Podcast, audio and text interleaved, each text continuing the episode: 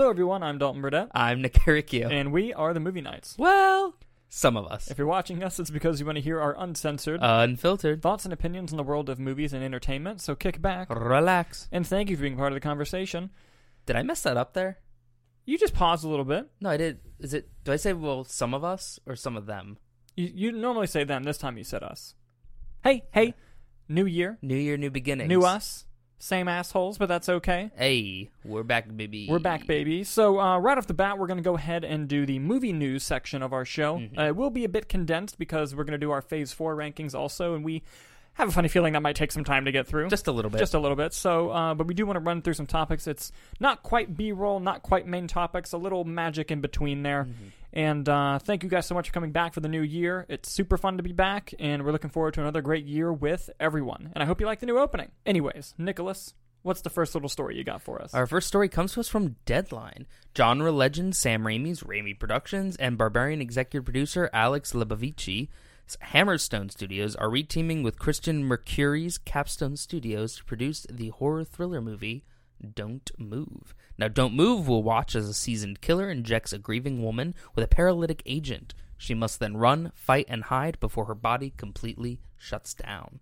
So a couple things here. One, awesome plot. Mm-hmm. It's the horror version of Crank, and I'm all about it. Two, Jason Statham movie. yes. Go on. First of all, both Crank and Crank 2, great. I'm just gonna say it. Anyway, um, Sam Raimi producing horror. A lot of times you'll see big filmmakers like produce movies, but they really didn't have much to do with it. Mm-hmm. Sam Raimi, when he produces a horror movie, he finds great filmmakers who are going overlooked, puts them in a position to make a great movie, and the movie usually turns out great. He got Fede Alvarez to do Evil Dead 2013 and look at the great films that he's been able to do. Uh, he's recently picked up Lee Cronin to do the new Evil Dead Rise, which screened so well in test screenings that they moved it from HBO Max to theaters super excited about that if you know anything about us. But there is uh, something I do want to point out specifically about Sam Raimi when it comes to picking filmmakers and doing projects. This man produced a movie that one day I will make its own video on. Uh, this movie is the poster child of if you want to talk about some plot versus story and how one's more important than the other and it really doesn't matter. This man produced a movie called Crawl in 2019 and it is such a fantastic movie directed by Alexandre Aja amazing movie about an, an alligator that comes into a house during a hurricane and they got to get away from it. Awesome movie. And, you know, what, basically what I'm getting at is when Sam Raimi produces a film, he takes it very seriously and puts everyone in the best position for success. Add that in with the EP of Barbarian. Mm-hmm. I think this is going to be excellent. What are your thoughts on this? Yeah, I mean, Barbarian was definitely a sleeper hit Mhm. of horror last year, I think, and to see that team getting under the one of the the goats of horror directing is always a great sight. And quite frankly, I mean, maybe I'm just not making enough use of my my Shutter account, but I feel like I haven't seen much body horror in a minute. Mm, yeah. So I'm all for that too because body horror is rad. Body horror is rad. We we love body horror here. And again, just Sam Raimi getting paid. Always love to see it. Always love to see and it. And always taking chances on like some indie filmmakers. So Yes. that's always nice to see too. Yes, yes, one of the greats. What do you guys think about the upcoming film Don't Move? Are you excited to see it? Let us know in the comments as we move on to our next story. Nicholas, what you got for us next? Our next story comes to us from Variety and is actually a follow up to a story we reported on in a previous episode. Uh, we previously reported that uh, Twister, the 1996 disaster film, is getting a sequel titled Twisters. Well, there's a lot more information now, such as it getting a summer 2024 release going up against an animated Transformers movie and a week before Marvel's Thunderbolts. Now, not only do they have a release date, Dalton, Uh huh. they also have a director. Uh huh. That director, Lee Isaac Chung, who, as you know, steered Minari, Minari, yeah. to several, several Oscar nominations. But that's not all. We don't only have a director and release date, Dalton. You know what else we have? What do we have? Some screenwriters. Throw them at me. Uh, well, it'll be co-wrote by Mark L. Smith, who co-wrote Alejandro G. Inarritu's Academy Award-winning The Revenant, starring Leonardo DiCaprio. hmm So to recap, summer 2024 blockbuster disaster movie being directed by a man whose last film led to several Oscar nominations, being written by another Oscar-winning or Oscar-nominated movies film screenplay uh, writer. hmm Not only that, Dalton, our boy Spielberg's producing it. Oh, you know he is. You know he is. So, thoughts? Well, my thoughts are this: Holy shit! uh, Lee Isaac Chung, what a get Mhm. for this type of film, and the fact that they're taking the movie so seriously and doing things to they want to make the best movie possible. Yeah. And all this talent is proving that. And I think that's really wonderful to see, especially with a movie with the franchise as beloved as Twister. Mhm. Um, hopefully, as you mentioned um, the last time we talked about this, they do put that dollar sign in that second S. That would be wonderful. as it should be. Yes, but like i- it just blows my mind again that they're taking this this seriously. But I'm really excited about it. I have a feeling it's going to be great. There's a reason why Spielberg read this script and was like, "Let's fucking get going on this movie." Get it out now. and uh, yeah, I'm I'm super excited about it. And uh, r- correct me if I'm wrong. Twister, the original. A film I have not seen yet. That's right. We talked about this last time. Yes. We're going to change that. hmm I feel like it might even be up there with Face Off and Con Air for you. No Nick Cage, That's high praise. It's high That's praise. High. But you have- but Those you- bold words. but you have Bill Paxton and Philip Seymour Hoffman and Helen Hunt. okay. very quick, very brief aside here. Uh-huh. Philip Seymour Hoffman, best Mission Impossible villain. Absolutely, he's the best Mission Impossible villain. He okay. He was the only one that genuinely scared me, Mm-hmm. and the whole time I watched Mission Impossible three with his villain and that performance, I'm like, Tom Cruise is gonna lose. Like Yeah. the whole time I was watching the movie, the first time I saw it, I'm like, they're, they're fucked. Like there's no, Genuinely, t- a tonal shift for the movies. Yes. and a great one at that. and he crushed. Well, he always crushed Yeah. it. He was incredible. Now, obviously, we can't get Philip Seymour Hoffman and Bill Paxton in Twisters because of their passing. But Mhm. do you think though there's a strong possibility of them getting Helen Hunt, or do you think they're going to try to just far remove? I, I think it just depends on the it. story. You know, we're, Mhm. we're dealing with people who know what they're doing. Yeah, And I think that if the story calls for Helen Hunt to be a part, I would love to see it. I think the Mhm. fans would love to see it. But if not, then they're not going to force it. Mhm. And I think that with the directing and writing, producing team that we have, we're going to get a solid film. And Yeah. I'm really, really excited for this to come out and for the eventual next year, like for the promotional materials start coming out. I'm, I'm really looking forward to the movie. And you need to watch the fucking first one. Yes, So I do. What do you guys do. think about Twisters adding a director and a release date? Let us know in the comments as we move on to our next and final news topic story. Nicholas, what you got for us? Our next story comes to us from Variety. It's kind of a big, big topic. Um, Big topic. Movie studios can be sued under false advertising laws if they release deceptive movie trailers, a federal judge ruled on Tuesday. U.S. District Judge Stephen Wilson issued a ruling in the case involving uh, yesterday the 2019 film about the world without the Beatles. Uh, two Ana de Armas fans filed the lawsuit in January, alleging that they had rented the movie after seeing Ana de Armas in the trailer, only to discover that she was cut out of the final film. Marvel's screwed. That's essentially the conclusion. No, so just to quickly recap, because I don't remember if we talked about this story when it had happened a few months ago or if we were on hiatus. I think we talked about the lawsuit, but it, Yeah. we didn't get into anything like yeah, anything specific. Yeah. Okay, so here's what happened. Um, these guys wanted to watch. We're on Amazon Prime. Wanted to watch a Mhm. movie. They saw a trailer for yesterday. Had Ana de Armas in it. They were like, "We love her. Watched it. She's not in it." They're pissed. They sue. Right. Mhm. And Universal, to counteract this, just tried to have the suit thrown out because they're like, "This is ridiculous." Trailers, you have to, you know, have some creative. They're like their own little short films that you put out. It's whatever. But this federal judge has now denied their request to throw out the case, saying, "I'm paraphrasing, Mhm. but basically saying, yes, you're right that you have to be creatively interesting with a trailer and kind of make some, you know, leeway here and there. But do not forget that this is a commercial for a product that you are selling. That product being a movie." Mhm. and you can't falsely advertise that movie. This is big because movie studios are going to take cutting trailers much more seriously now than they ever have before. And uh, I- think it's going to be interesting to see the level of panic, like some mild panic that goes in Hollywood. Now, this is a tinfoil hat, but the day after this announcement, my uh, HBO Max terms and service user agreement was Mhm. updated on like a random Wednesday, which is funny. But uh, you know, that's probably maybe it's for something else entirely. But don't be Yeah. surprised if people have to start re-looking at how they're going to do their trailers. You mentioned Marvel, who was famously manipulating their trailers to Yeah. keep the audience surprised. Does that follow under the same context, or does that follow under something else? And I think the big thing that could have been avoided is just don't put that trailer on Amazon. Because when they made the trailer initially, the movie hadn't come out yet, and they didn't know she was going to be cut yet. Mhm. That happens all the time when you are editing a movie. The reason why she was cut, for those interested, is because they did a, sc- a screen a test screening of the movie, and um, in that that scene that she's in, she goes on a morning show with the lead character, and then they hook up afterwards.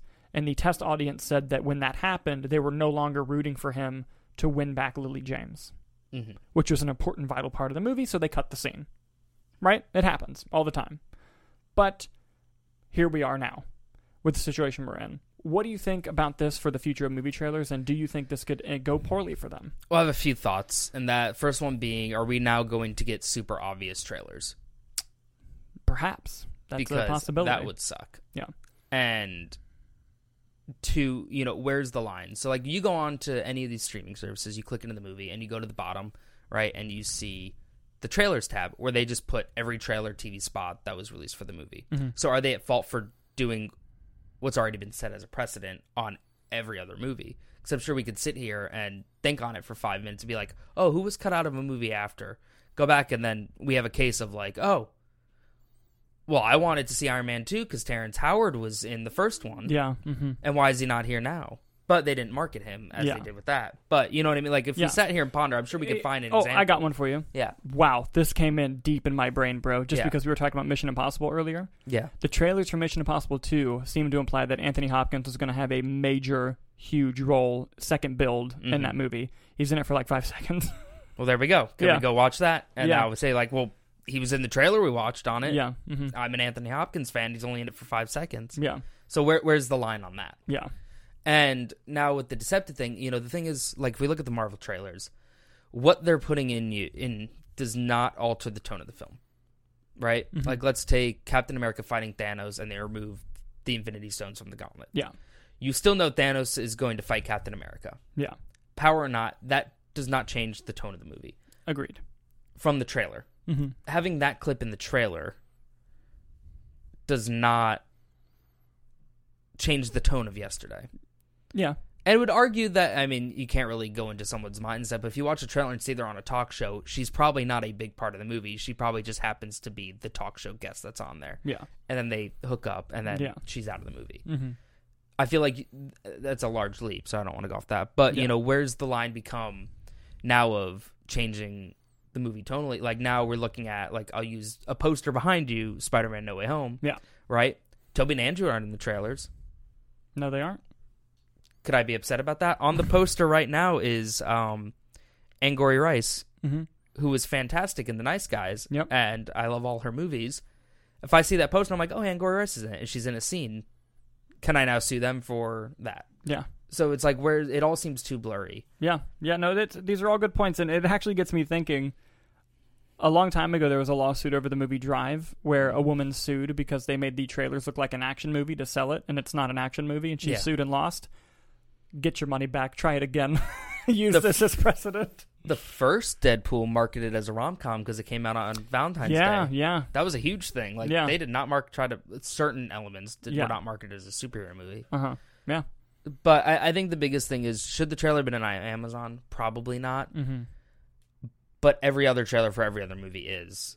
And- so that that's where Yeah. because it becomes a matter of precedent. That, and I do think that this is just another wake up call that not everyone is like us or like the people working at the studios who are in tune and in tapped with what's going on in the movie world. Mm-hmm. and it just becomes like oh it's a reminder that like the general movie going public they operate based off of what's in front of them Yeah. you know which is not a negative thing they're doing what we're asking them to do you know but like you and i knew that ana de armas was cut from the Yeah. movie they didn't Now had Ana like in the trailer, sure, had Ana De Armas been on the poster, had Ana De Armas been the banner image, had she been on the press tour had she been on the press tour, had she been the banner image when you click it in the movie, I feel like it's a different conversation. Mhm. Going to the extras or auto playing trailer one, which is honestly at this point in time probably some auto generated bot thing Yep. that just pulls the image, the video off the off YouTube. Yep. And it's like, oh yeah, this is the first trailer for yesterday.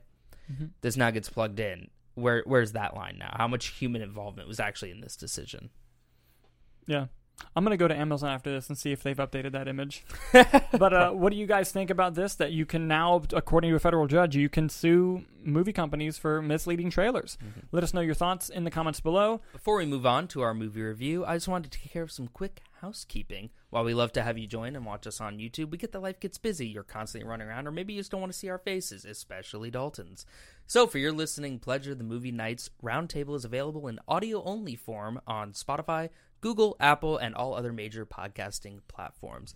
Uh, simply open up your podcasting app of choice, type in the Movie Nights Roundtable into the search, and look for that big yellow logo. As we move on to the box office. The box office. So, let's kind of. We didn't do like really predictions last week, I don't think, because we were going to take the week off. Yeah. So, here is your box office top five over the New Year holiday weekend. Coming in first was Avatar The Way of Water, making $66.8 million in its third week of release. And by the way, Jeez. that is a 6% increase from week two to week three. a movie that huge went up 6%. I, Does not happen. I hate James Cameron. I, I hate that he's right. I hate when he's right. Uh, coming in second, uh, Puss in Boots: The Last Wish, making sixteen point seven million dollars. Now, here's something else interesting. This is from week one to week two. Thirty-five percent increase. Listen, people in our group saw it, and apparently it's I've heard it's fucking like, incredible. fantastic. Now, granted, it did open in twenty-two more theaters, Yeah. but th- that doesn't equate to thirty-five percent more. No, that no, no. that is word of mouth. Absolutely.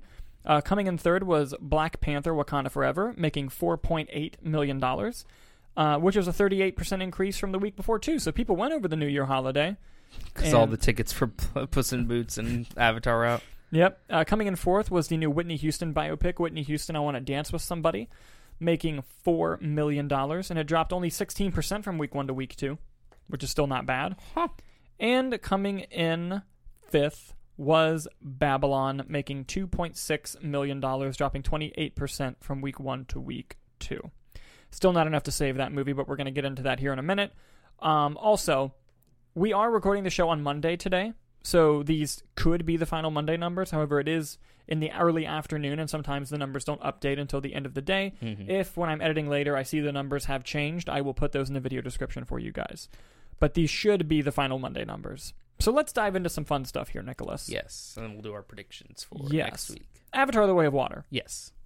has now officially crossed $1.4 billion worldwide, and by the end of the week will surpass Top Gun as the number one movie of 2022. So it did that in three weeks. Yeah. Is that like some sort of record? Eh, it's up there. It was the, it was the sixth fastest movie to hit a billion. Okay. Um, right now, its domestic total is over 444 million. Mm-hmm. Uh, Top Gun's domestic total was in the, uh, in the upper sevens. I don't know if it'll get there domestically, but Yeah. worldwide, it's the number one movie of 2022. Um, I believe I will get into the um, top movies of the year here in a Mhm. minute. But uh, yes, huge win for James Cameron. How many times did we say on this show, never doubt James Cameron? All the naysayers saying Avatar's no longer pop culturally relevant. No, we fucking knew better. It angers me. I'm actively upset by it. So, uh, if you want something that uh, makes you happy, then here is this: worldwide box office so far for Puss in Boots, 135 million dollars. Jeez. Uh, the budget was probably around the same place. I don't actually. I'm gonna look it up. Puss in Boots budget, Make sure it's for the new one. dude. Good fucking call. So I think I can only find. Wait, hold on. This is from Wikipedia, so take that with what you will. it's showing a budget of 90 million. Okay. So pretty soon it'll be on its way to profitability. If if it maintains increases like this, Yeah. it will. I mean, I definitely want to see it now. After And yeah, that, and after all the positive word of mouth, absolutely. Um, Black Panther: Wakanda Forever has now world has a worldwide total now of eight hundred and twenty million dollars. Huge win for that movie, especially considering its budget was probably in somewhere in the two hundreds. hmm Amazing. Uh, I believe it made more money than Thor: Love and Thunder, but not as much as Doctor Strange two. Okay. Um, Whitney Houston, I Want to Dance with Somebody's worldwide box office as of now is $28 million. I'm also unaware of the budget. Let me see here. The numbers website that we use hasn't been doing a lot of budgets recently, but sometimes they don't report the budgets. So, Mhm. so it has a budget of 45. So it's about halfway to being one times. We'll see with that Yeah. one profitability. But this is also the type of movie that I think does well on streaming Mhm. when it's done. So we'll see that. And then there's Babylon, which we're going to talk about more later because I finally saw it. Yes. Has not opened worldwide internationally yet. Mhm. So there's only a bu- domestic box office total. And as of today, the domestic box office total is $10 million. For an 80 plus movie, probably, more or less. 80 million. So it would need to make about 200 to be profitable. And Probably. sitting at 10. 10? Yep. It's not looking good, Chief. Good luck. Yeah, which is a shame. But regardless, that's what it's looking like right now. Let me see if I can pull out the number one movies of the year so far. Yeah. The, for the worldwide box office, I'm pulling up on Box Office Mojo, which was ruined when IMDb bought it. Fucking fix it, you guys. It's been too long. And uh, for the domestic numbers, I'm going to go back to the numbers because they have a really nice chart over there. So, as of now, and I'm flipping, Box Office Mojo doesn't have the new updated totals for um, Avatar, and Avatar will pass Top Gun Maverick. So I'm going to put, if you look at the chart right now, it has Top Gun over Avatar. It will pass it. Mhm. So I'm going to flip the two just to let you guys know. Okay. So top 10 worldwide of the year Avatar, The Way of Water, number one. Top Gun Maverick, number two. Jurassic World Dominion, number three. Those are the only movies that crossed over a billion dollars this year. Oh, wow. Coming in fourth, Doctor Strange in the Multiverse of Madness with $955 million, and that did not get a China release. Coming in fifth was Minions The Rise of Gru, making it is. $939 million. Coming in sixth, Black Panther Wakanda Forever at $820 million. Coming in seventh, The Batman at $770 million. Coming in eighth, Thor Love and Thunder at $760 million. Coming in nine, Watergate Bridge All right. at $626 million, and coming in 10, Moon Man at $460 million. Now, let's look at the domestic numbers because this is pretty fun. Mm. Domestic top movies, and I don't think this will. Avatar has passed Black Panther now domestically. Okay. So I'm going to flip those numbers from this chart because it hasn't been updated on this chart. Number one, Top Gun Maverick at 718 million. Number two, Avatar: The Way of Water at a little over 440 now. Number three, Black Panther: Wakanda Forever at 437. Number four, Doctor Strange in the Multiverse of Madness at 411. Mm-hmm. Number five, Jurassic World Dominion at 376. Number six, Minions at 369. Number seven, The Batman at 369. Number eight, Thor at 343. Number nine, No Way Home at 241.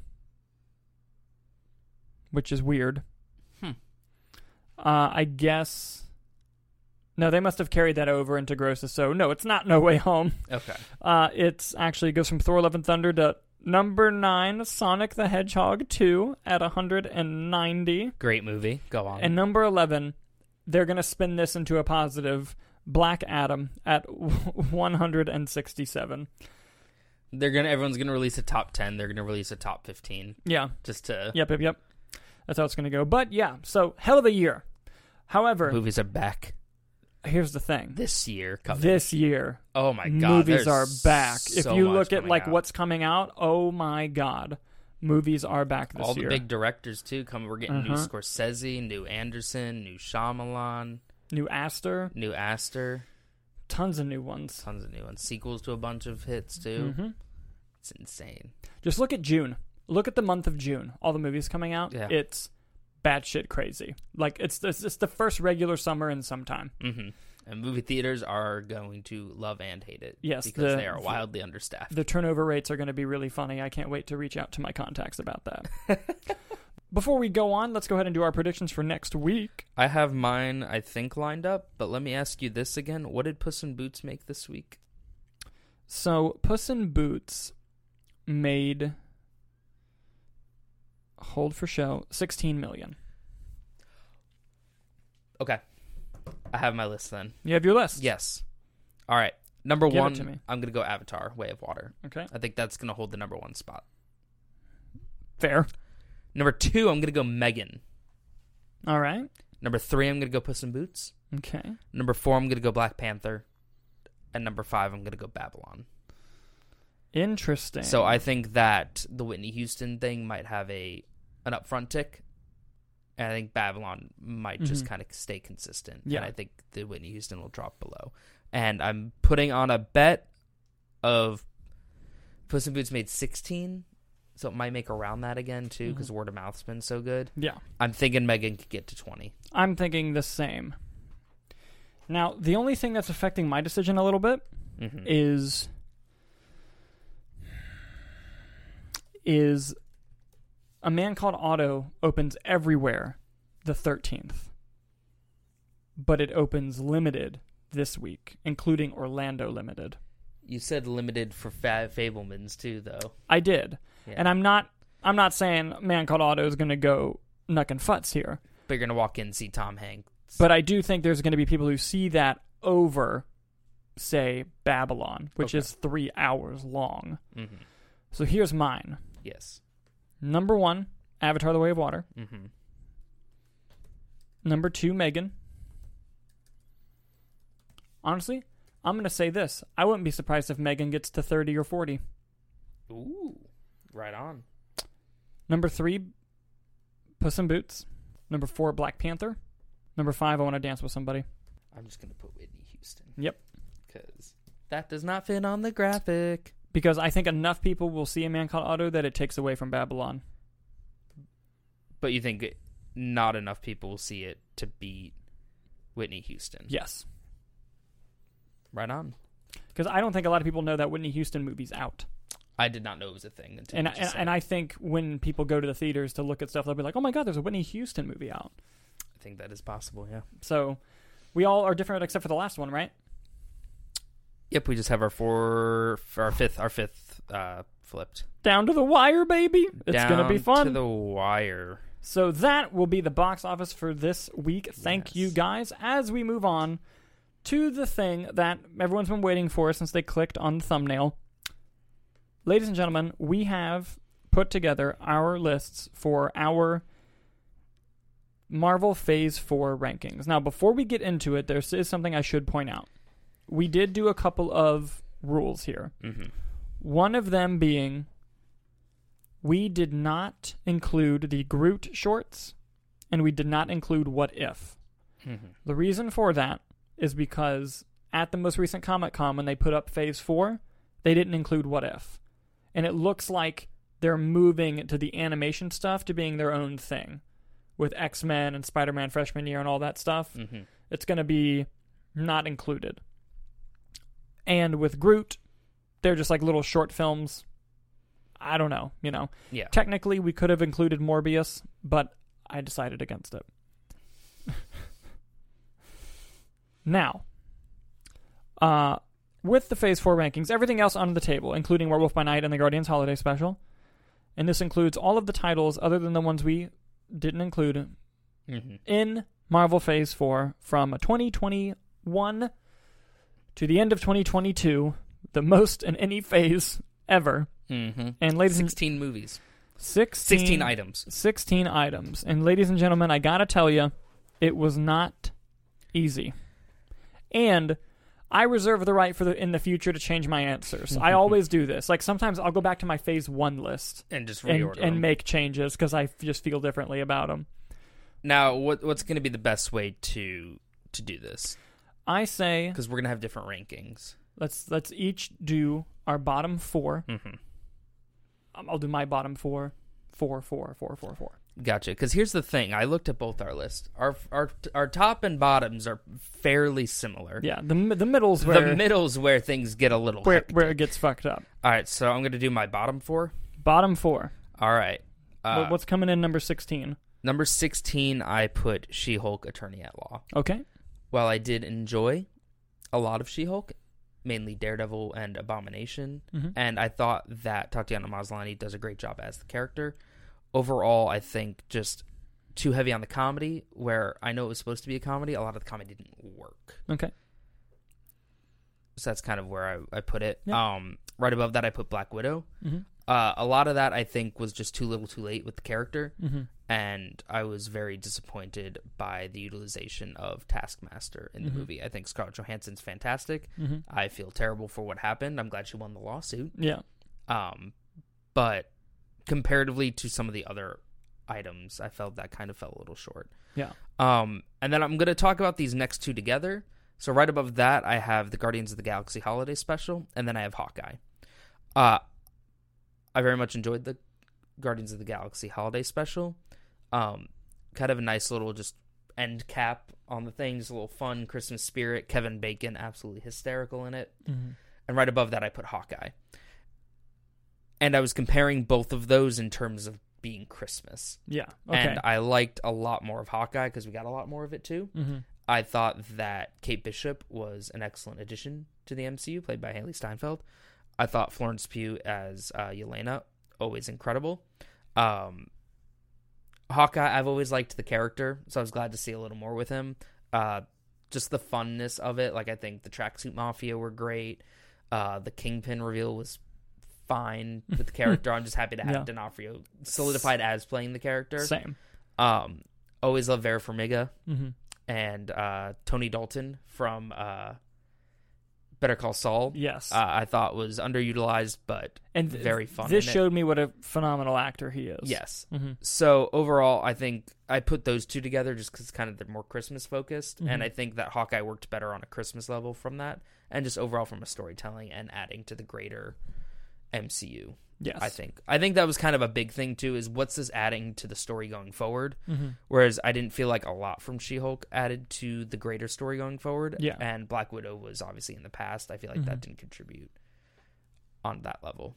Uh, so that's my bottom four for phase four. Gotcha. We have some similar Mm-hmm. similarities in the bottom four. Uh, my bottom four, my number sixteen, also She-Hulk Attorney at Law. Um, I, I don't hate the show, Mm-hmm. but there's nine episodes. I love the first three, and I love the last two. The middle four Mm-hmm. don't really work for me. And I think my biggest problem with the show, I think Tatiana Maslany is perfect Mm-hmm. as the character, and I want to see her more. Obviously, I'm a big fan of Daredevil and love Charlie Cox in the role. My big problem with the show is as a functional story, it just fell apart. Mm-hmm. Like the whole idea of her being the lawyer in the courtroom and then the hero at night, they do it maybe once over the nine episodes. And I just feel like the show had no idea what it wanted to be or what it was going to do Mm-hmm. until that finale episode. Which is why if they did She-Hulk season 2, I would watch it because I have a feeling they they know now. Recalibrate. Yeah. Yes. But it lost me on the steps of the way even though it had me in the beginning. Mm-hmm. So, for that reason, She Hulk is number 16. Number 15, I also have Black Widow. I am so excited about the idea of a standalone Black Widow movie where we get to see Scarlett Johansson be the spy, be the shade of gray that the MCU doesn't really have, and really kind of prove the different levels of storytelling you can take that character Mm-hmm. and I still don't have that movie because that's not what this movie was. It was a we need to introduce a new Black Widow, so let's do that, but we can also say goodbye to Scarlett Johansson. Mm-hmm. That's what it felt like to me. Red Guardian and uh, Rachel Weisz's character, I thought they all the whole family dynamic worked very well. I agree, and there- there are things in the movie that work very well. Yeah. uh, the bridge action fight I thought was very well done. Mhm. Uh, a lot of the other action was okay. I love the final confrontation where she fucking breaks her nose on the table. Awesome. But I thought overall the story of the movie to me almost had to justify why you were making the movie and placing it where it was, and it never felt like it did. Mhm. And for that reason, it is 15th, although I don't hate the movie. Coming in 14th is the Ga- the Guardians of the Galaxy holiday special. Mhm. And I have this as low it is because I think there are great moments in this. Like I teared up. The final moment of this made me tear up. Mhm. Like there's some genuine great emotion in this. Going to get Kevin Bacon is hilarious. But there's another special that you'll hear about later on this list Yeah. that I felt like was a full complete story in 45 minutes. This felt like a fun idea that they stretched out to 45 minutes Mhm. There's a, the whole musical number in the beginning did not work for me. I almost turned it off. I was just like, if this is what this is going to be the whole time, I don't want it. Mhm. I do like that it actually adds to the universe, and there's stuff in here that like you wouldn't have known unless you watched it. Yes. But and there are great stuff in it.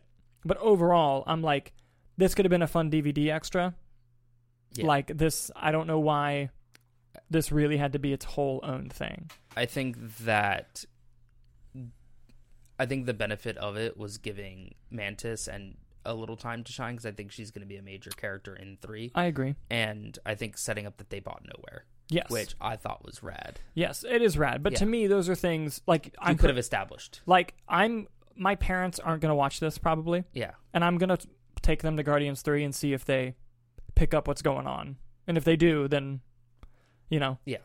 But regardless, um, overall, great moments. I just thought not all of it worked. That's Mhm. why it places where it's at. Now, my number 13 is different than yours. okay. My number 13 is Thor Love and Thunder. Again, I don't hate I don't hate any of these. hmm I don't hate this movie, but I was disappointed by it.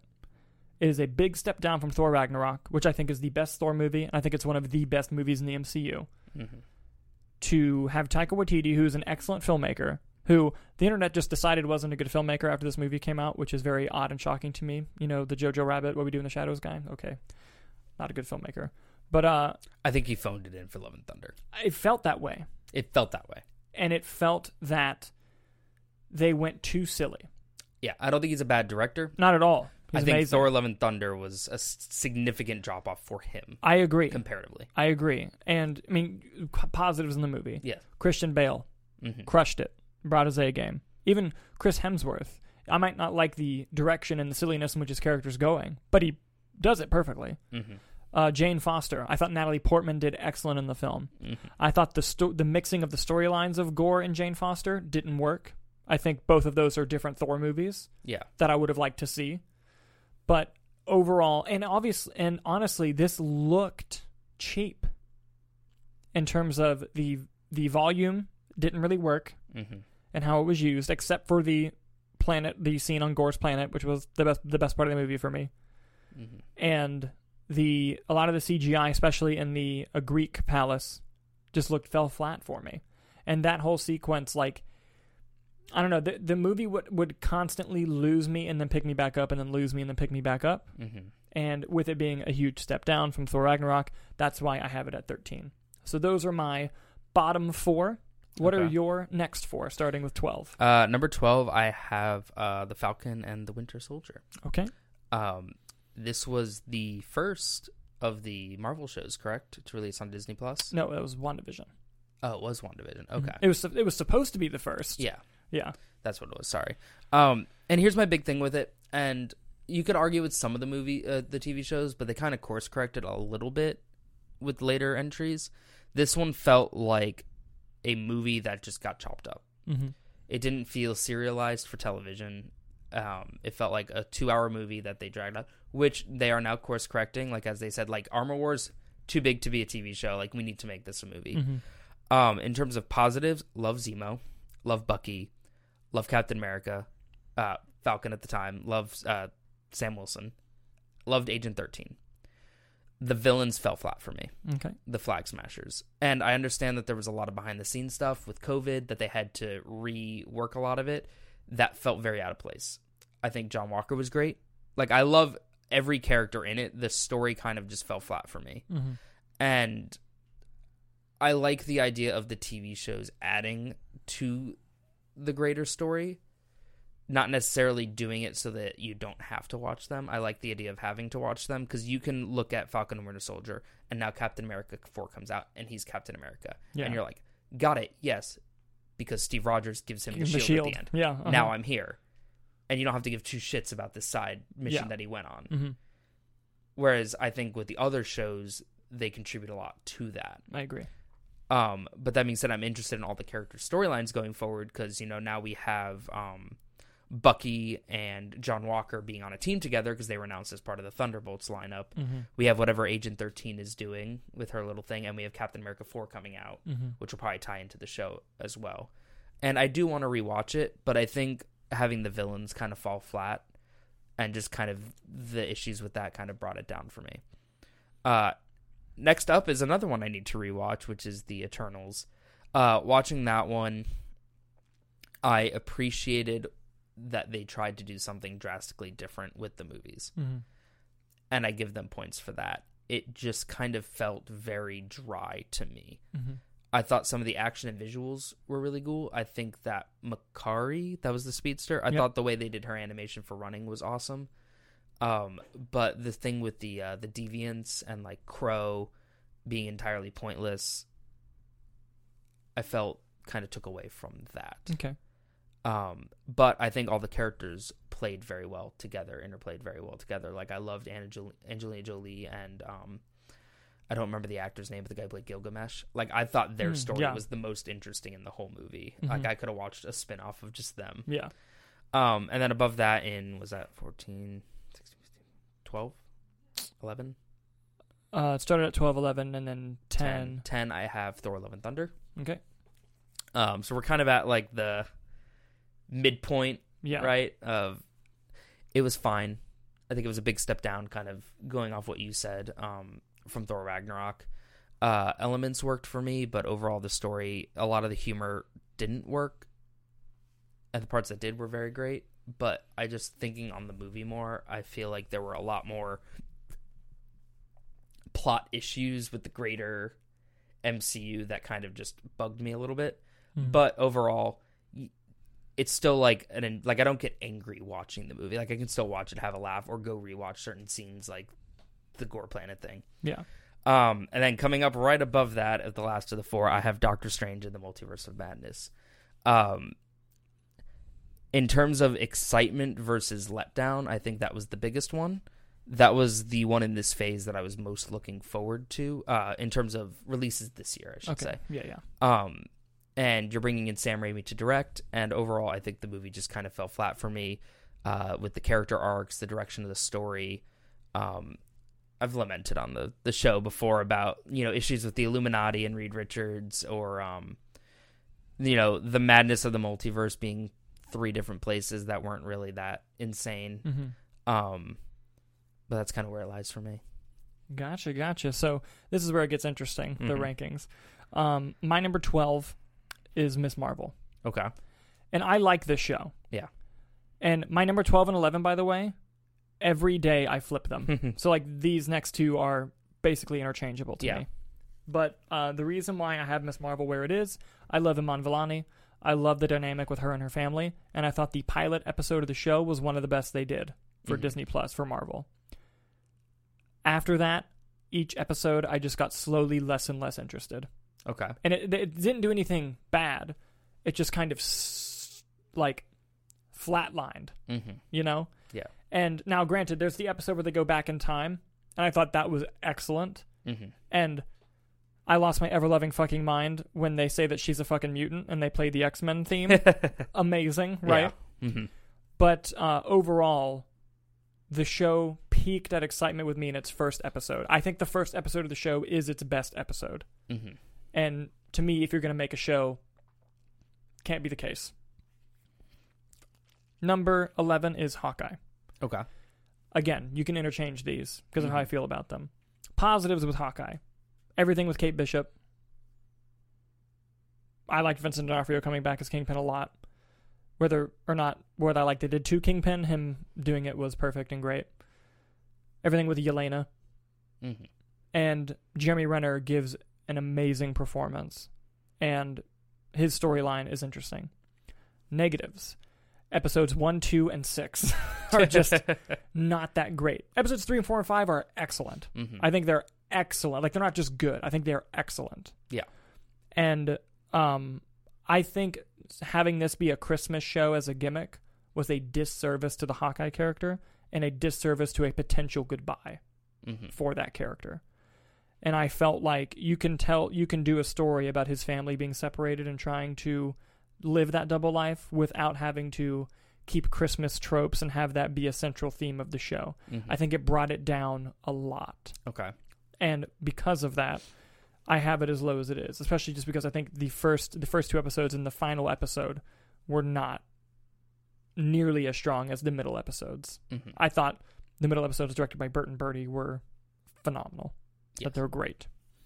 Which leads me to number 10. And this one is one that has gone up significantly on my list than in the past. My number 10 is Falcon and the Winter Soldier. Ooh. and it just comes from a lot of reflection. And I do need to admit, I do need to rewatch a lot of these because there are some things on here that I've seen one time. Yeah. Falcon and the Winter Soldier. The reason why I have it at ten is because let's do po- let's do positives first. I love everything with Anthony Mackie and the Isaiah Bradley storyline. Mm-hmm. I love everything with Sebastian Stan and his storyline of going through therapy and trying to get better. I love everything about the um, Johnny Walker and the U.S. agent side. Mm-hmm. That storyline I thought was really interesting, fascinating. I love the new suit, and I think that the action in the show was great. I thought Sharon Carter was great. Madripoor, bring it. The Return of the Leaper, or the whatever Yes, his name is. You're right, is Batroc. Yeah, Batroc. What I didn't like about the show, the main villain and main storyline. Yeah. that is a very big negative to have. I did not care for the Flag Smashers. I just every time they were on screen, I was like, please go to any of the other storylines because I loved all the other ones. Yeah. And another big negative is I, I do agree with you that you could just watch the end of Endgame, come back, and he's Captain America, and No harm, no foul. no harm, no foul. Oh, foul. Stark suit. Yeah. there yeah, but like you know, that's you know Wakanda suits, whatever. yeah. Sorry, that's what it was. Yeah. You know, but it's but like and, and them coming in the show, I enjoyed. You know, like I loved all of that. But Mhm. just the the main when your main storyline and your main villain is the weak link, it really drags your show down. But there was a lot in the show that I loved. And there were rumors going around that the original plotline of the show involved like a virus and a vaccine and that it was heavily edited and if that's the case, that sucks. yeah. But it's better than I remember it being, Mm-hmm. but still that main issue I had with it doesn't take away from it and I do agree that this could have been a much better film than a TV show. Mm-hmm. Coming in at number 9, Eternals. Okay. And I like this movie more than most. I just think my issue with this is that the other things on the list are better. Mm-hmm. Um, I I thoroughly enjoyed this movie. Um, like this, if we were doing a tier list, this is where it would jump a tier for me. Mm-hmm. Like other than like maybe the last bottom two, yeah. but like this is a jump for me. I really really enjoyed this film. Uh, the only negatives I have with it are that some of the deviant storylines didn't really work for me. Uh, there's a big moment with Angelina Jolie's Thena towards the end of the movie that they really want you to be behind emotionally, but it didn't really build up that final battle with that deviant. mm-hmm. I thought that that deviant coming into the story could have been done better with the finale of what's going on with Icarus, Yeah. but they went a different route with it. Love Druig and Makkari. I Mhm. thought their romance was better than the one they were building up with Sersi and Icarus. I, I Yeah. much prefer the Druig Makkari romance. I think that um, Salma Hayek did wonderful. I thought um, Kumail Nanjiani did wonderful. Mhm. And each time I watch, this is a movie. Each time I rewatch it, I like it more. And I thought it was a great addition to the MCU. I don't really, I, I understand why people don't like it as much, but this is we're at the ninth spot, and this is the first one where I'm like, dang, that's that feels low for how much I like it. Which also just goes to show how much I like the other projects. Here's my thing with Eternals. I don't see where we go. Yet, I don't see where we go yet. But with all the Avengers stuff they planned in the multiverse, like I don't see where an Eternals 2 fits in because they really tried to make it such a huge part mm-hmm. that I don't see what the build up to the greater MCU storyline with the multiverse and like Kang and everything, where that goes. And it could very well come up in the next movie. Who Yeah. knows? But yeah. cool, cool. All right, so what is your eight, seven, six, and five? All right, number eight, I have Miss Marvel.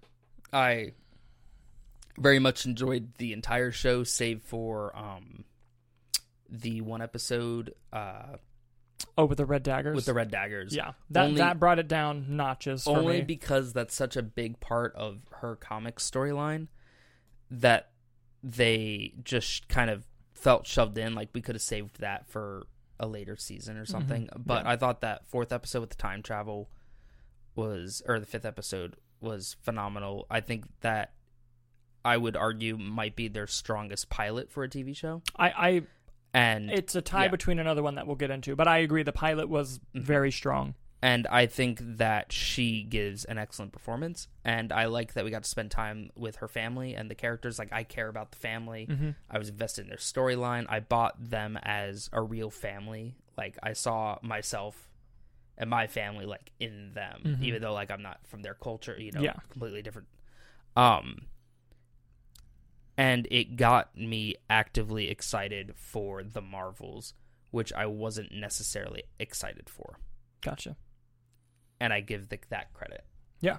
Um, right above that in seventh, I have Moon Knight, which is funny because I think this is lower on my list than on yours, Mhm. and I'm the big Moon Knight guy. Yes. Um, but looking at it, I think I liked everything above it a little bit more. I think Mhm. that Oscar Isaac gives a phenomenal performance. I personally, I know people were kind of upset about the way they adapted certain things. Everything that they adapted worked for me. Um, I think Ethan Hawke is always a great performer. Mm-hmm. So to have him as your villain was very interesting. I think that toward the end, it scaled up too large for its own good. Mm-hmm. I think there was probably a much more intimate story that they could have gone for. Uh, but that being said, like the whole dynamic, the conflict, um, Khonshu was absolutely hysterical, and I love um, the actress is May Kala Calamawy. Mhm. I am blanking on the character's name in the show, but the main Scarlet Scarab. Scarlet Scarab, but Mhm. like her regular Yeah, character's yeah. name, It's I- leaving me as well. Leia, Leah. I think I'm gonna look it up now. It's bothering me. Yeah. Um, I think that she did a phenomenal job. And I think all the characters are great. I'm excited to see Moon Knight in future things and to see how they incorporate his person uh dissociative identity disorder into that. But again, I think it just kind of scared scaled up uh too much toward the end there. Um coming in at uh 6th, I have Black Panther Wakanda Forever. What a bold ambitious task that that movie had to climb uphill Yeah. and with the loss of Chadwick Boseman and I think Layla. Layla. Okay, I was close. Yeah, yeah, yeah. Um, and I personally was not a massive fan of the first one, and I'm in the camp that Wakanda Forever is better. Mm-hmm. Uh, I think that finally getting to see Namor on screen was awesome, uh, and that they did the wing feet, and that they took them seriously and didn't make them a joke. And that's the only way that you can do that. And I think that everyone gives a very emotional performance in the movie, and the movie lands on that emotion. I think Mhm. Angela Bassett deserves an Oscar nomination, quite frankly. Same. Um, and overall, just everything and the way they handled the passing, everything just worked beautifully for me, and I very much enjoyed it. Uh, and then coming in in fifth, I have Loki, which was rad. I loved all of it. We have Owen Wilson in the MCU, which is great. We had time travel, great. We got our first introduction to a Kang variant, which was great. We had multiple Lokis. We had Richard E. Grant as a We Loki love variant, Richard E. and Grant. we love Richard E. Grant, and it gave Loki his time to shine Mm-hmm. in his own solo project, and I think it worked very well. And I love his relationship with Sylvie and their dynamic. Um, and overall, a lot of it just I, I love the twist that you get revealed like halfway through the show Mm-hmm. because then you're like, hold on, now where's this going from here? Mm-hmm. And I just very much like Loki. Awesome, awesome.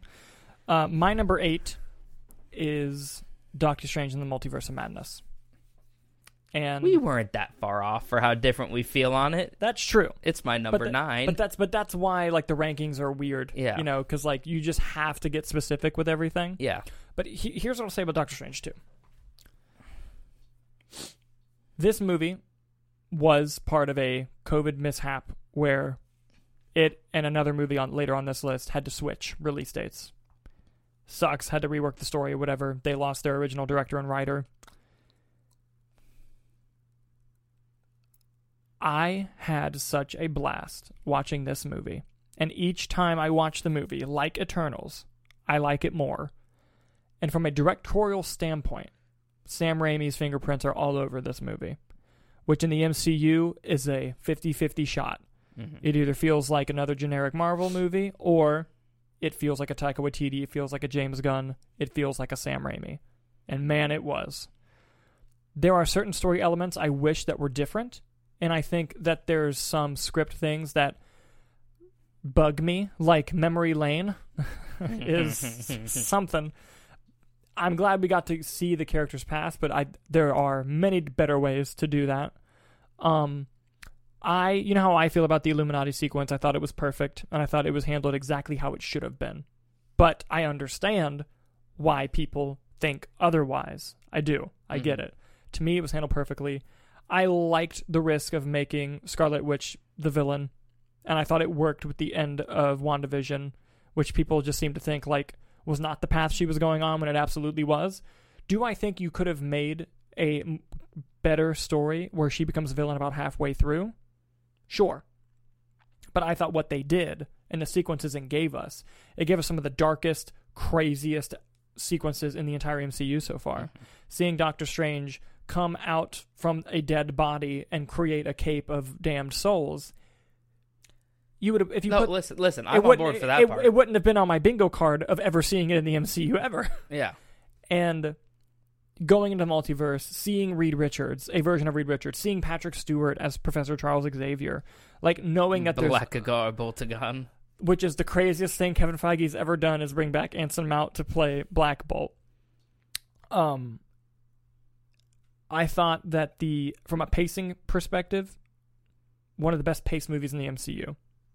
From start to finish, you're never bored, you're always intrigued, you're in it. Even if you don't like what's going on, it's Mhm. never ta- it never takes you out. You're in that movie till it ends. And I think that I have a fundamental disagree with I know there's a lot of people that say like Doctor Strange doesn't get a whole lot of story. There's not a lot of changes with him. And while I do agree that they are they are handled on a surface level, the whole concept of him always having to be the one that holds the knife and him seeing the other versions of himself fuck up their universes because they feel like they have to be the one that handles it. Yeah, And then him giving that opportunity to America Chavez at the end of the film.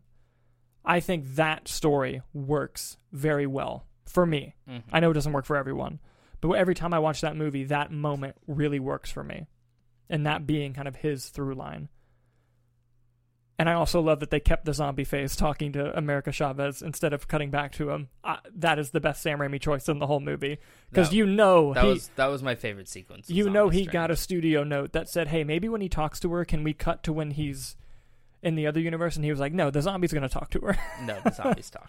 but uh, but for those reasons, I really really like that film, Okay. and uh, it is dead mi- dead middle eighth Mm-hmm. halfway point.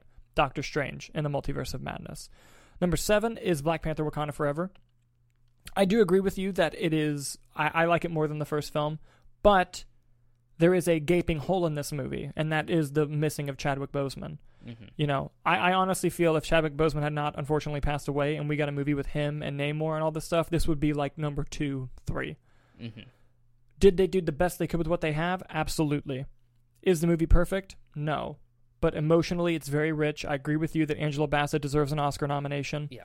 And it is a bit long. I think it's about 20 minutes too long. Mm-hmm. But there are sequences in this movie that I still think about and remember. And overall, I'm very happy with what they did, and I'm curious to see where it goes.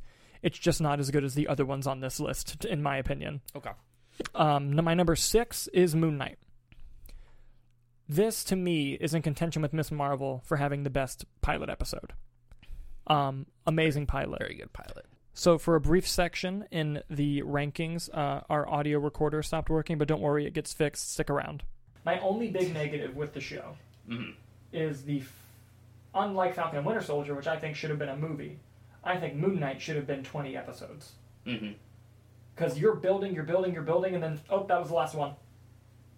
Mm-hmm. And it's like, oh, okay. Like they cram a bunch of story in that finale just to end it after six episodes. Yeah, I remember when f- the fifth episode ended. I was like, "There's one left." Yeah, and the fifth episode I think is one of the best episodes that Disney Plus has ever done. Yes. and it's it was such a fun experience. Oscar Isaac having one of the best performances in the MCU, Mm-hmm. and the action scenes were great. It's just there wasn't enough of it, and you can tell they crammed the story to fit six episodes. Yeah. That's the only big negative that keeps it this low on this list. My number five is Werewolf by Night. The only thing I really felt was wrong with this was it wasn't longer and it wasn't a movie, and I feel like it should have been.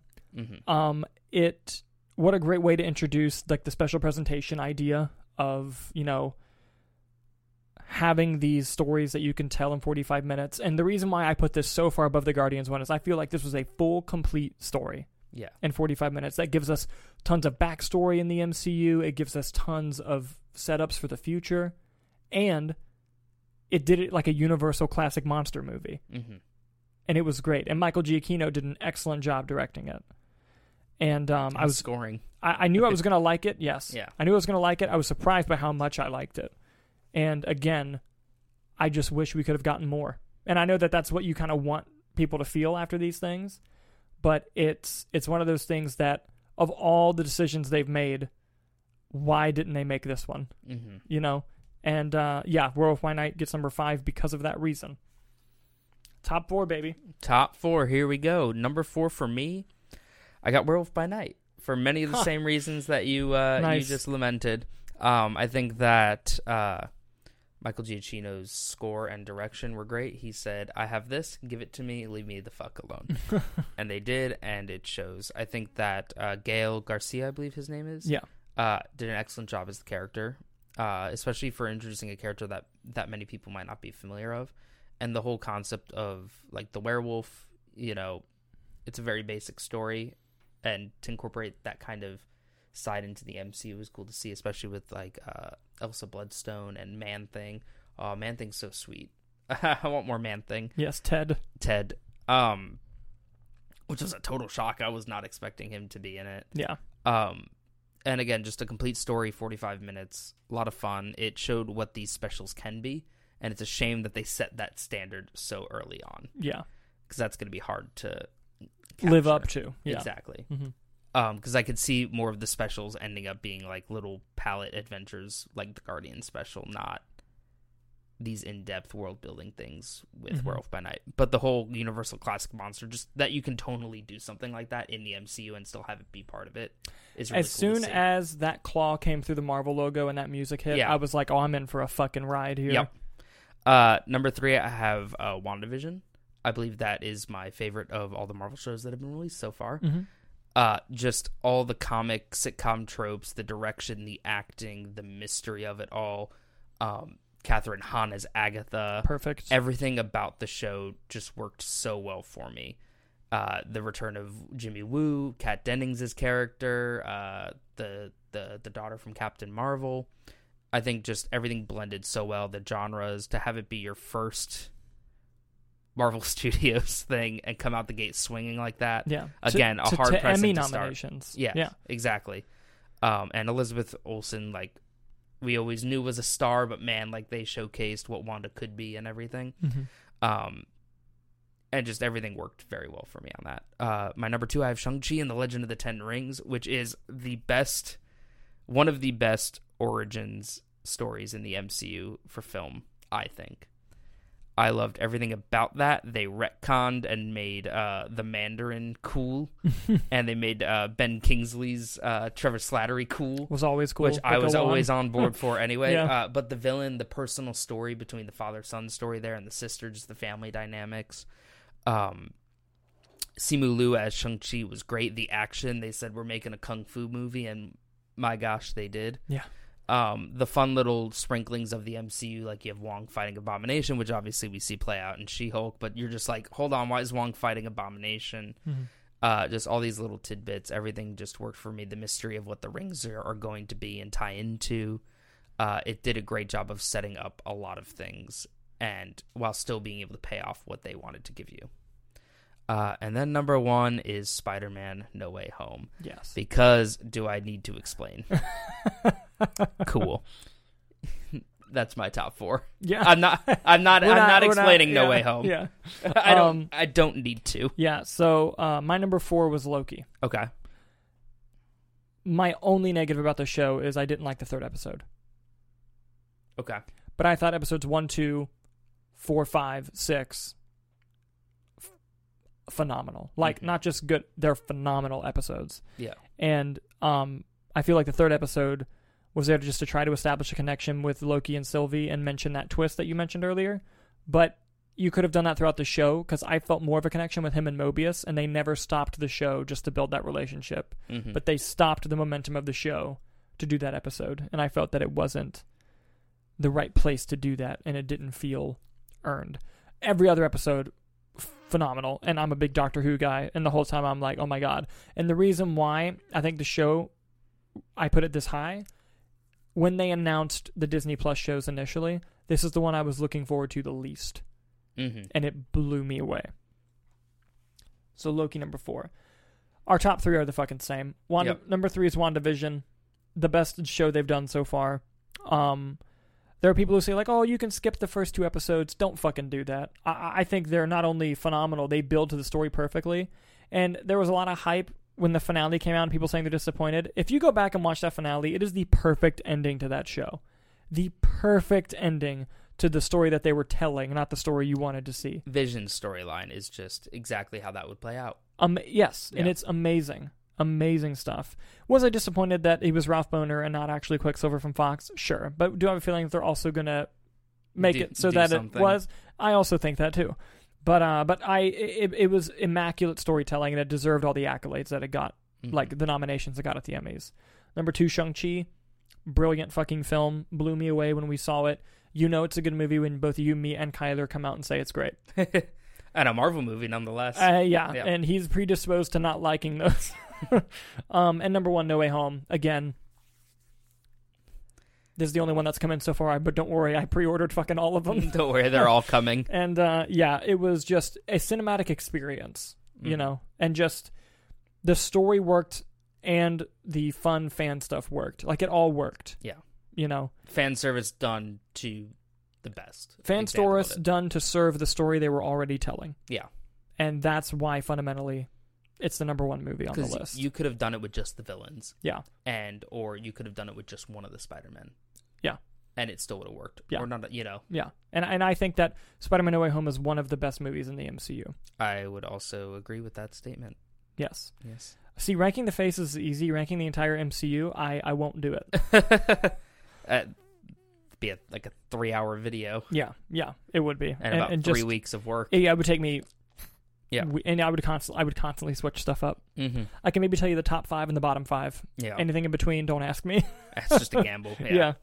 yeah, But uh, but those are our Phase Four rankings, guys. Go ahead and Yeah. go through one through sixteen for you, and I'll do the same. Yeah, yeah. Um, She Hulk, Black Widow, Guardians, Hawkeye, Falcon and Winter Soldier, Eternals, Thor: Love and Thunder, Doctor Strange: and the Multiverse of Madness, Miss Marvel, Moon Knight, Wakanda Forever, Loki, Werewolf by Night, WandaVision, Shang Chi, and Spider-Man: No Way Home. And for me, 16 She Hulk, Attorney at Law, 15 Black Widow, 14 The Guardians Holiday Special, 13 Thor Love and Thunder, 12 Miss Marvel, 11 Hawkeye, 10 The Falcon and the Winter Soldier, 9 Eternals, 8 Doctor Strange and the Multiverse of Madness, 7 Black Panther Wakanda Forever, 6 Moon Knight, 5 Werewolf by Night, 4 Loki, 3 WandaVision, 2 Shang-Chi and the Legend of the Ten Rings, and number 1 Spider Man No Way Home. And with that, we are going to move to our movie reviews, and we have two for you this time. Another movie nights double feature. Yes, because we missed out on a week here. And the movies we're going to talk about today are.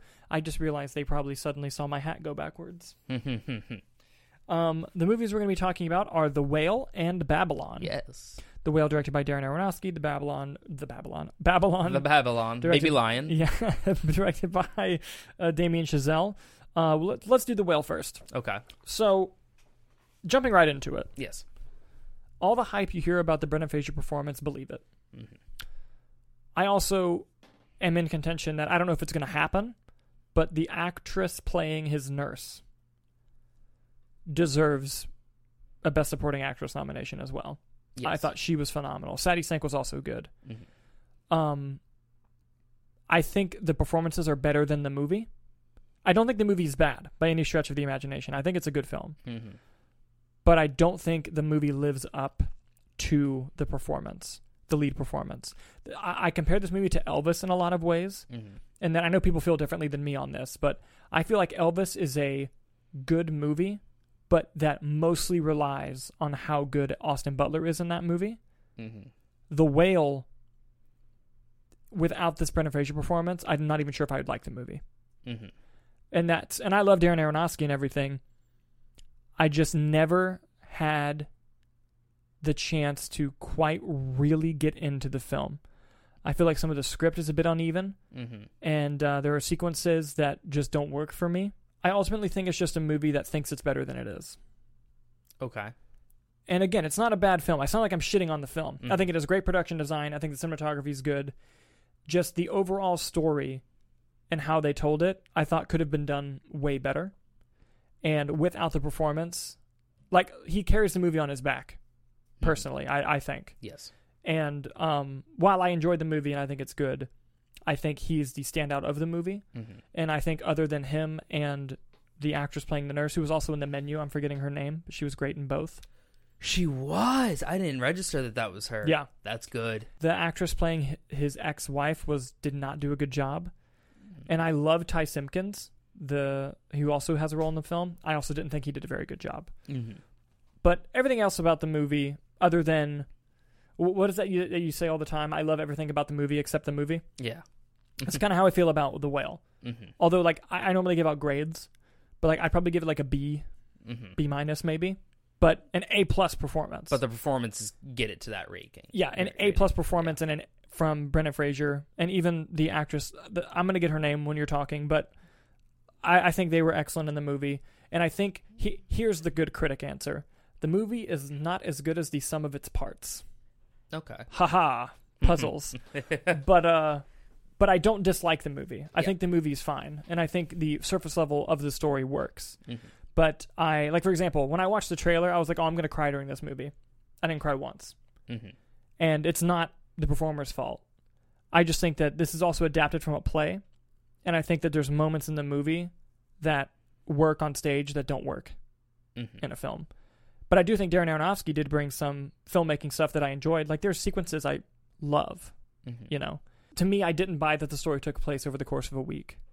Mm-hmm. You know, Mm-hmm. Just that kind of stuff just didn't really go well for me. But there's nothing in the movie that I think is particularly awful either. You know, Mm-hmm. like I know there's a lot of controversy with the movie. I I didn't feel that when watching it. I thought it told the story in a very respectful way to someone gaining that weight and how their life would be. Um, it's a story about hope. It's a story about the loss of hope. Mhm. And there's a big thing in the movie that also kind of teetered me away a bit, which is I don't know if I should spoil it. They come to a conclusion. Brendan Fraser's character com- comes to a conclusion about his daughter. That is just not the case. Mm-hmm. I, I don't know if you know what I'm referring to. Yeah, I mean, spoil it. It's a limited. Okay, it's- okay. Limited out, release. yeah. Quick spoilers. She does something to Ty Simpkins' character Yeah. to kind of get him in trouble and get him sent home. And Brendan Fraser comes to the conclusion that, oh, she's a, really a good person because she did it to send him home to be with his family. Yeah. No, she didn't. Mhm. That's not what happened. And, uh, you know, and he, I, I can see the argument of that not being the point of the scene, of whether or not she did that for that reason. Because I do love. There is a setup in this movie that turned on its head that I loved. And while we're spoiling, there's an essay that he likes to have repeated to him to calm him down. And it's setting it up, to me at least, it was setting it up to where his ex lover wrote that.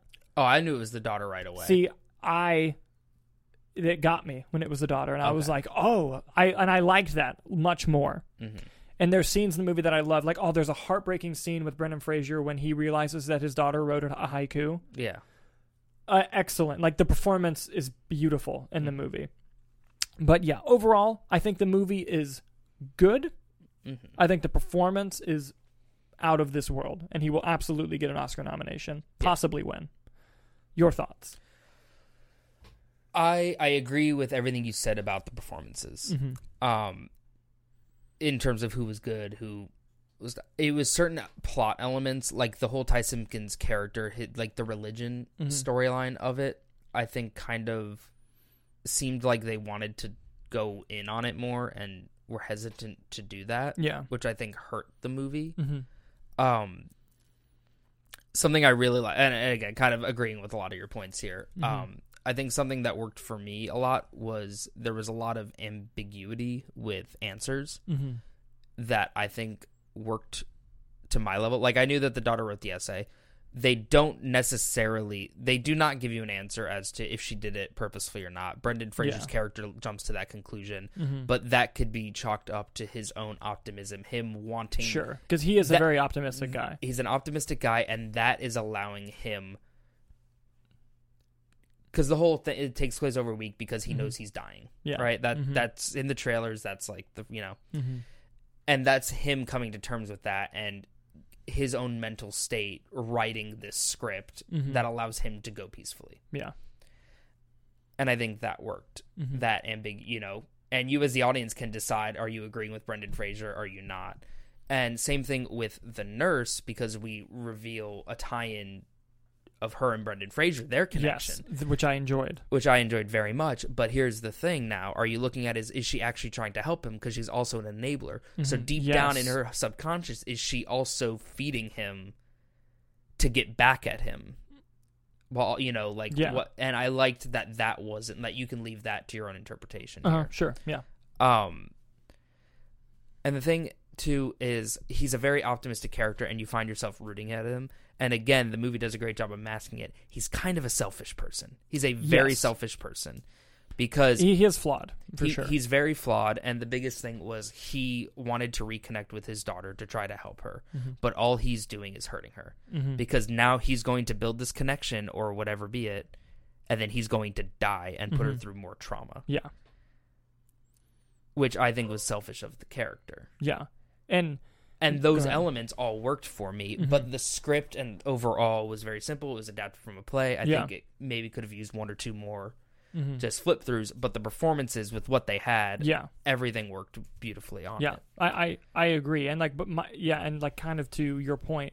yeah Ultimately, he's hurting her, and I like that he's flawed. He's a flawed character. yeah and um, I think that he that point that you brought up of him being like, oh, he really he's hurting the daughter, Mhm. and just he knows he's dying, and he won't go to the hospital. yeah Like, I'm okay with him accepting that he wants to die, and that even his caretaker is letting him die. But to me, I don't know. There's almost just not enough effort to save him because Mhm. even he gave up on himself so quickly, and it's heartbreaking to see, and it reflects in the performance. yeah But and he's not in a great position in his life either. And like I love the sequence when you find out that he has that money yeah when the nurse finds out. But it's just I didn't buy even in his circumstances in his life that nobody called the ambulance. hmm I'll tell you my favorite through line throughout the whole movie and the most heartbreaking was the the pizza guy. yeah That was beautiful and heartbreaking all in once. and a jump scare A bit, yes. But uh but yeah. I I like the movie. I can Mhm. see myself watching it again, but only to like show somebody else. yeah You know, like you got to see this performance. Like like if I tell someone to see this movie, I'm like watch it for the performance. yes You know. And uh and it's not it's not again, I'm I'm sounding like I don't like the movie. I do. i mean from a technical just- standpoint the direction the the direction, the cinematography, the production design in The particular, makeup. the make oh the makeup is going to get an Oscar for sure. you know, the- it- yes. it's, it's just the the story itself was very simple and basic in Yeah, its and, premise. and, and, I, and I don't mind simple and basic stories. I mean, Banshees was yeah, exactly. But I was engrossed that whole film. Yes. You know what I mean? Mhm. And it was just so much more to me well written yeah, and than this movie. And uh, let's see, the actress's name was Hung Chow. Hong Chau. Did an amazing job. Amazing. Now here's the thing: I very much liked it. In a world of recommend, don't recommend. It's a highly recommend. In the world of recommend or don't recommend, I also recommend. yeah, Yeah. I, I'm just saying, I think that the performance is far better than the movie thinks it is. and sometimes that's okay. Sometimes that's okay. Sometimes you can just watch a movie for the Uh-huh. performance. And this is where I piss people off. Let's talk about Babylon. Let's talk about Babylon. Brother, I like this movie a lot. I liked it a lot, dude. I'm not going to lie to you. I liked it so much. Now, granted, this movie is three hours, over three hours long. Yeah, Should it have been three hours? No. Is there stuff in the last hour that just, from a structure, a script structure standpoint, does not work? Absolutely. Should they have figured out a better way to end the film other than the Lord of the Ringsing it, as you like to put it? Mhm. Absolutely, they should have done that. Did I enjoy the ever loving fuck out of this movie? But do you miss the great movie ride at Hollywood Studios? yes. And the first 90 minutes of this movie yeah. is the best movie I've seen all year. hmm It's the best movie I've seen all Listen, year. We did it with the whale. We're just gonna have to go spoilers on this. Yeah, one. spoilers, Yeah, spoilers, We'll put the tag on it. We'll Yep. call it a day. Yeah. Because it's been it's been a minute since it's been out. And it's made so much money. Everyone's yeah, clearly everyone's seen, seen it. But like, okay, I don't even know where to begin. There's too much. yes. So first of all, right when the elephant shits on that dude in like the opening scene, I'm like, oh, this movie's for me. Mhm. And the whole the direction, Damien Chazelle is one of the best directors working today. The whole party sequence, the camera movements, Mhm. the score is badass. The pan in and pans out from a trumpet. I hope you like those in La La Land. Oh yeah, because man, there's more of them. do you get more of them here? Um, the performances were excellent. I think Margot Robbie deserves a Best Actress nomination. Mhm. Um, I think Diego Calva is that his Calva, I believe so. Yeah. Uh, I've never seen him before. I thought he did excellent. Brad Pitt's always good. What PJ Byrne? That's his name. The assistant It to the director. It won't happen. This guy deserves a Best Supporting Actor nomination. In this movie, he plays an assistant to one of the filmmakers in the silent era, and when they go into the talkies, who fucking crushes every second he's on screen. He's also in Wolf of Wall Street, yeah. like Margot And Robbie. the boys. And yes, and this movie reminds me of Wolf of Wall Street. This movie reminds me of Wolf of Wall Street meets Uncut Gems. Mm. That's how this movie feels to me. It's constant anxiety and panic, but it's through the lens of the film industry and the drugs and the partying. Yeah. And like I said, the first 90 minutes are incredible. And the, the second 90 minutes aren't terrible. They just don't live up to the first half. Yeah. Um, for flaws, the movie is too long, like I mentioned before. Um, it goes into a direction in the final act of the movie that even I thought was like, okay, this is too much. This sequence was not needed. Yeah. You could have reworked this and kept the pacing better because that's the only. The pacing of the movie is a bit back and forth. Mhm. I do think the first hour of the movie doesn't even feel like an hour. Like it's just Yeah. on all cylinders. And there are all time favorite sequences in this movie. Like when Diego Calva has to go get that camera and then drive back and they got to get the shot before sunset and that Mhm. director's just fucking losing it like my fucking movie's ruined. And like Brad Ah. Pitt's drunk off his ass, Yeah. and Uh, and then the guy dying on the flagpole and they're like he ran into it. you're in it. Yeah. but like and just the juxtaposition of seeing how films were chaotically made in the silent era and then switching to the set, the closed set. Yeah, because they had what thirty movies running at once Yeah, on a yeah. set because you didn't have to care about the sound. Yeah. And then all of a sudden now you have the person in the sound box, you have the mic, you Yeah. have to be specifically right underneath Yeah. it. You have all these A- elements. and I've seen controversy about the final scene of this film. hmm I dug it personally. Do I think that it set it up to end several times and didn't? Yes, and that should have been corrected. hmm But I love the ultimate story of this movie being the the ultimate question this movie asks is is the magic and beauty of the movies worth the absolute death and shit that you go through in Hollywood? hmm Is it worth it? And it's the perfect antithesis to La La Land, which was also directed by Damien Chazelle, and I will be doing double features in the future of La La Land and Babylon. hmm and it it just I loved it. I it had me the whole movie. Mhm. Now, does the second act drag and you start feeling that runtime? Yeah. And I think that there's even little sequences you could clean up and get out. Like I like the idea of them hiring somebody to help Margot Robbie's character be more couth, if you will. Yeah. But I feel like part of that storyline could have been cut. You could have just had that be shown. Of the montages in this movie, that could have been part of a montage Yeah. to me. And um it's wild, it's crazy, it's high octane and it just Goes. keeps you on your toes. Yes, it does. Thoughts, Nicholas? Uh, I very much enjoyed the movie. Um, as it stands right now, I don't think it's in my top ten currently. I, I haven't even Yeah. begun to try that That's list. that's fair. Um, I think all the performances were fantastic. Mhm. I think Margot Robbie definitely deserves. It's probably my favorite role I've seen her in in a, a while. Yeah, she's Um, great in it. Brad Pitt shows up and he's Brad Pitt, but you're like, it's Brad Pitt. Yeah. Even um, Olivia Wilde makes a little cameo. Yeah.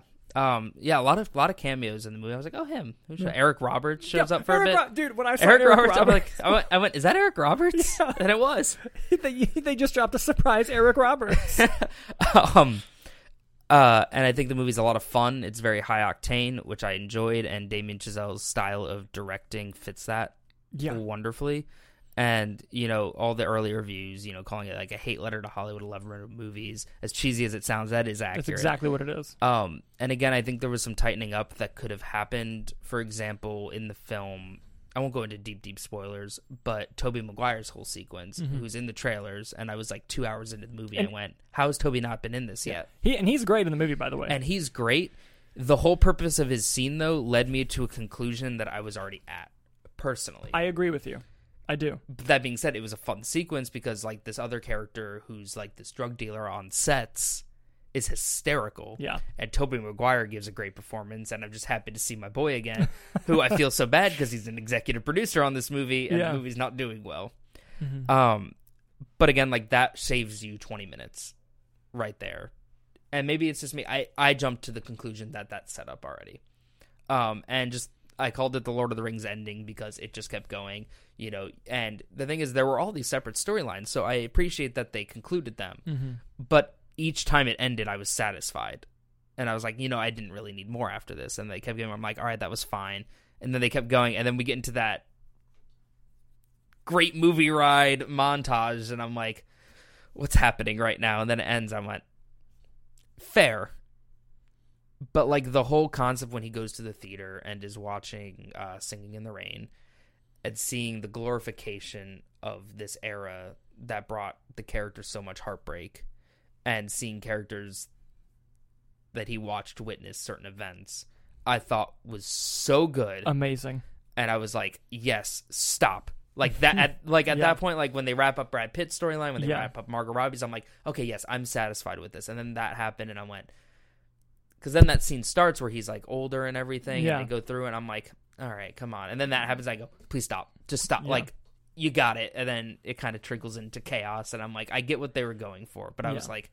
Oh, like I took so much away from that scene that I was upset that Yeah. there was a little more after. Yeah. hmm Uh, but overall, very much enjoyed the movie. Um, I think as it stands right now, it is probably my third favorite of Damien Chazelle's four. Okay. Uh, I go La La Land, Whiplash, this, and then First Man. That's probably how I see it as well. Although, gotta say it, love First Man. People give it shit. It's a great movie. It's a great fucking movie. And uh, Whiplash versus La La Land is a battle I don't enjoy Mm-hmm. doing because I have a very special place in my heart for both of those films. Yeah, How Whiplash didn't win Best Picture, I mean, I know how because it no one ever saw it, but Mhm. it was nominated. But like, it's I- the, it was the best movie of that year. all this movie did was solidify Damien Chazelle as one of the best directors currently working. Yes, and it's a shame that it's dividing critics. It's the, and people. It is the accountant of 2022. that movie's great. I don't know why. I wouldn't like compare it. to Babylon though. Like, no, no. I mean, it's nothing like that movie. But in terms Yeah. of like, there's a split. there's there. a, an even split. Yeah, I get that. Yeah, recommend. That is a recommend very It's much. long. So. It's long. If you got three hours to kill, I Give it a I watch. will get the 4K. there you go. Yes. He has the 4K Morbius though, so take that with a grain of salt. I mean, what if you if you Take you, that at what you You're want. saying if you didn't have the opportunity to get the 4K Morbius, you wouldn't get it. I mean, I would, but See, it's fine. but come on, It's Morbin time. it's Morbid time. And uh, I, I, I, with that, I think that's all we had planned for today's show. Do you got anything else you wanted to add, Nicholas? It's a long one. Thanks for sticking around. yeah. They really hopefully long. won't be as long in the future, but we had to cover a lot of this. Yes, and uh, we will fix any future te- technical difficulties we have. Uh, thank you guys so much for watching, and we will see you next week.